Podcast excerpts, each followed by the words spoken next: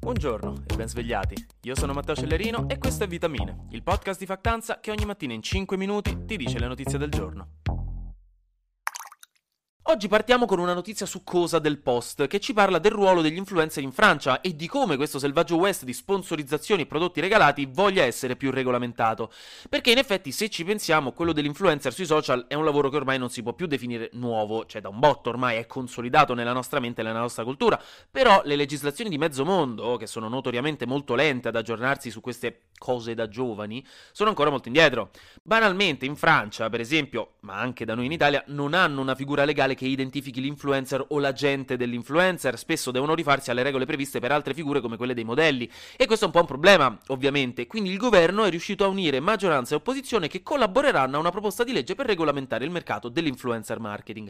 E fin qui in realtà pure troppo poco spicy come notizia. La notizia veramente divertente è che questa settimana verrà litigata in Parlamento un'altra legge che vuole intervenire su un altro problema annoso, quello delle pubblicità degli influencer. Perché è tanto bello quel modello con 2 milioni di follower, ma se poi pubblicizza alla sua audience di adolescenti infatuati e mamme single un corso di dropshipping o interventi di chirurgia estetica, ecco che qui mi si scade nel maleducato. Perché lo sappiamo, quello degli influencer è un ecosistema vastissimo che si perde nei meandri dell'internet e con poca regolamentazione, ma soprattutto con uno span dell'attenzione sociale ridotto al minimo, quindi con cui ci dimentichiamo qualsiasi cosa dopo una settimana, ecco che gli influencer spesso possono passarla liscia dopo aver fatto sponsorizzazioni pagate senza averlo detto apertamente, per esempio, che ricorda una cosa illegale, oppure proponendo truffe di criptovalute o pillole dimagranti, tutto per guadagnare un po' di soldi. E questa cosa in Francia è molto sentita e quindi si vuole intervenire con una legge apposita per rendere più chiare le regole del settore e in ultima analisi tutelare i consumatori, visto quanto tempo passiamo sui social e visto che praticamente metà dei nostri acquisti ormai avviene via telefono, alla comodissima distanza di una convincente storia su Instagram. Nello specifico, la Francia vorrebbe vietare agli influencer di promuovere in toto alcuni tipi di prodotti specifici, come farmaci, pillole dimagranti e robe simili, interventi di chirurgia o investimenti in criptovalute, che ormai dovreste saperlo tutti che al 99% dei casi sono truffe, ma giustamente se la fidatissima Giovanna Makeup vi dice che lei ci ha fatto i soldi, uno magari ci crede. Quindi vedremo però quando e se anche in Italia arriverà una legge che gestirà meglio l'influencer marketing. Ma spostiamoci da questi temi lugubri, impegnati e sociali. Viaggiamo al sud del Mediterraneo. Per citare Mannarino, lasciatemi entrare nell'Africa.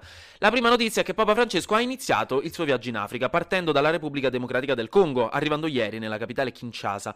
Nello specifico ha ricordato con forza la necessità di smettere di trattare l'Africa come una miniera da sfruttare, un riferimento insomma al tragico colonialismo economico degli ultimi anni, degli ultimi decenni, che comunque insomma continua tuttora con delle conseguenze abbastanza pesanti. Ha poi continuato con un appello a tutte le vittime delle violenze culturali e politiche del Congo, che sono state comunque belle pesanti. Poi, dal 3 al 5 febbraio, continuerà il suo viaggio nel Sud Sudan. In Egitto, invece, secondo un'inchiesta della BBC, le autorità di polizia si starebbero mettendo sulle app di incontri della comunità LGBTQIA, sotto mentite spoglie, letteralmente per adescare uomini gay allo scopo di arrestarli per il reato di dissolutezza. Una cosa assolutamente distopica e che fa pensare che in effetti dovremmo tutti trasferirci in Egitto, evidentemente. E sono serio perché deve essere un posto incredibile e pacifico dove vivere, perché se la polizia egiziana ha tutto questo tempo per stare su Grinder a chattare con uomini gay, significa che hanno chiaramente risolto ogni altro problema socio-economico del paese. La criminalità non esiste e stanno dando lavoro a chiunque ne cerchi uno. Quindi ecco, insomma, un bel consiglio per quest'estate. Sia chiaro, ovviamente qui il problema non è l'Egitto come paese, sono le autorità e il governo repressivo di Al-Sisi.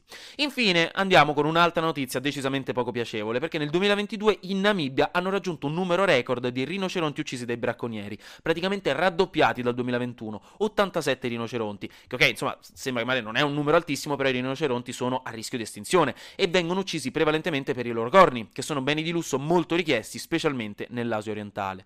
L'unica notizia positiva è che gli elefanti almeno hanno quasi smesso di essere uccisi. L'anno scorso ne sono stati uccisi solo, tra virgolette, 4 contro i 101 del 2015.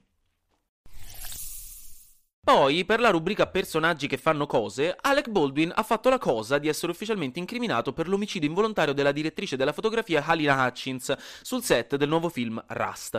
In pratica, non so se lo sapevate, ma nel 2021 c'era stata una scena durante le riprese del film dove si doveva sparare con una pistola a salve, cioè senza proiettile dentro, ma per errore dell'addetto delle armi invece nella pistola c'era un proiettile vero che partendo ha ucciso la donna e ferito il regista. Ed era stato Alec Baldwin a sparare pensando che dentro non ci fossero proiettili. Adesso quindi l'accusa è quella di negligenza sia per Alec Baldwin che per l'armiere che stava sul set per non aver controllato bene l'arma prima di spararla. E Alec Baldwin rischia 18 mesi di carcere. Poi Hulk Hogan, leggendario wrestler americano, che se non sapete chi che andatevelo subito a cercare, è quel tipo biondo, ovviamente super grosso, mezzo calvo, con i baffi biondi a ferro di cavallo, che diceva sempre cose del tipo Hell yeah, brother! Comunque ha fatto la cosa che ai noi rischia di perdere l'uso delle gambe dopo un intervento alla schiena andato male.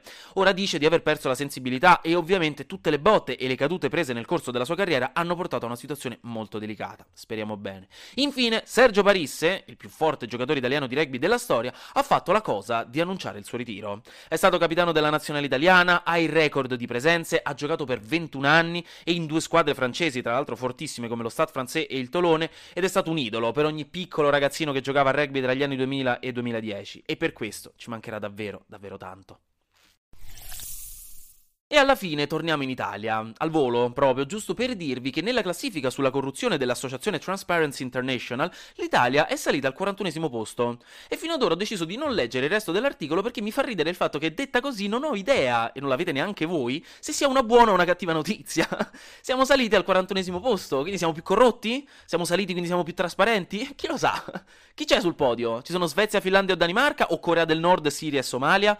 Come ogni film indipendente che non soddisfa mai nessuno che si rispetti, decidete voi. Il finale è aperto, io me ne lavo le mani. Sta a voi pensare a un mondo più pulito, oppure no.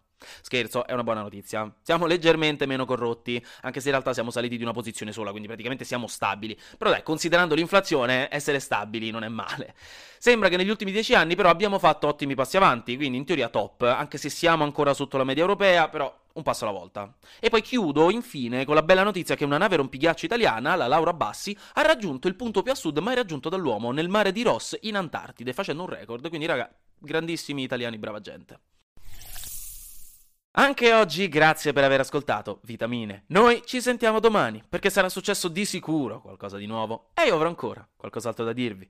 Buona giornata!